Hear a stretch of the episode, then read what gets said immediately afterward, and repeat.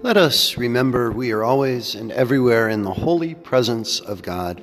Hello, this is Rick, and welcome to the Presence Podcast, episode number 330. It is Tuesday, right about noontime. I'm back in my classroom, and I am here with you talking about yesterday, Monday.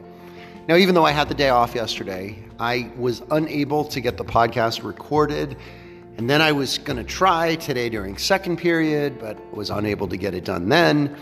So I'm going to try to fit it in here in the 10 minutes or so before my lunch period ends.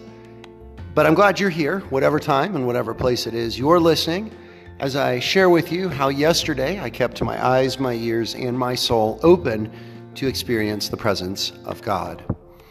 Now, today is one of those days where I have had some experiences already today that would that definitely will color how I reflect on this day and God's presence in it.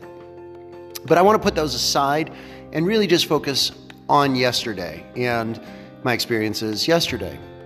Yesterday was the newly, relatively newly, I guess, named uh, day, Cyber Monday. I think it's pretty telling about where we are in late stage capitalism that we have this string of days.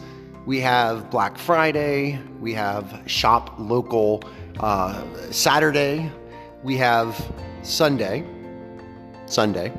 Then we have Cyber Monday, and today is Giving Tuesday. And I just want to note that Giving Tuesday comes after all of that.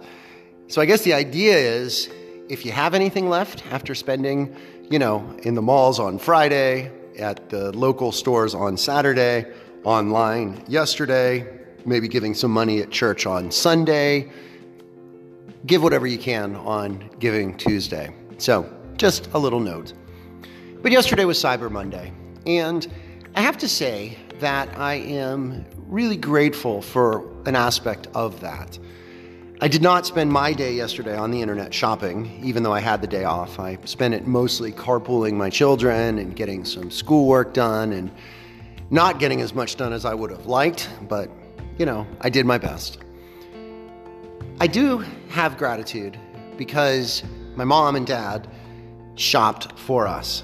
And I am really grateful for that. We, I guess, now have a little family tradition where my mom, especially, likes to go online with specific um, s- sellers. I'm not going to mention corporate names here, but two in particular that offer really great uh, Cyber Monday discounts. And uh, my parents very generously asked me and my kids and my wife to put together what, we what we would like, and, and they purchased many of those items for us. And then those become kind of early Christmas gifts, or actually even under the tree Christmas gifts.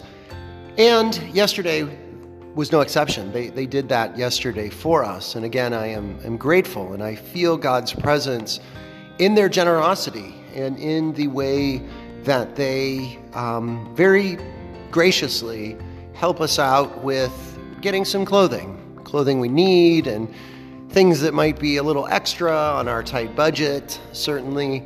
And um, it is a, a really nice revelation of God's presence, the generosity that, that my parents show on Cyber Monday. I also was struck yesterday with two little news reports about Cyber Monday. One is a report that came out comparing or, or researching um, the impact of on, on the climate and on the earth of shopping online versus shopping in the store. Now, many people think that, well, you know, online saves carbon, right? Because you're not driving from store to store picking up items. You can go online at your in your house in your jammies and and purchase these items. And this report by university researchers uh, did say that yes, that is uh, indeed true, but they say that the carbon reduction really isn't what it seems because what ends up happening is that with our quick shipping, people want things in two days or even faster. Trucks do not get loaded to the extent that they could. And so there's a lot of inefficiencies in the shipping, and that leads to a greater carbon impact, carbon footprint than we might otherwise have. So they were saying that there is a solution for that. Don't stop buying online because, again, it does help not driving from place to place. The solution is longer shipping, or like many stores are doing, you can have it shipped to the store, and presumably there they take it from their warehouse and put it on their um, normal trucks, and then you can go to the store and, and you know pick that up quickly and easily. So that is a good option. Um, the second thing that I heard, and this was another report, more even more basic, was um, basically about um, traffic and how delivery vans and delivery trucks are increasing traffic and parking issues in urban areas. And again, I think that's kind of obvious, and, and we can certainly see the effects of that uh, it was kind of funny. They were they were talking about some company that they just see that traffic tickets as a price of doing business. That you just kind of get the traffic ticket, but that's the price of doing business. They just kind of write it in as a business expense. And apparently, even some companies have kind of group rates that you don't they don't have to pay individual tickets. They pay sort of in bulk for the I guess privilege of parking where they normally where normal people in cars and other vehicles uh, should not be parking. So I thought those two little news stories were kind of interesting on Cyber Monday.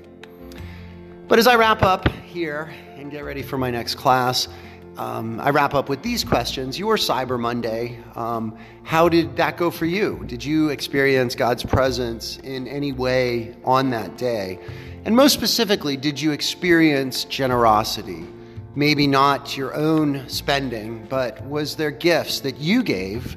Did you get to be an instrument of generosity, generosity? Or, excuse me, did you receive generosity from someone else?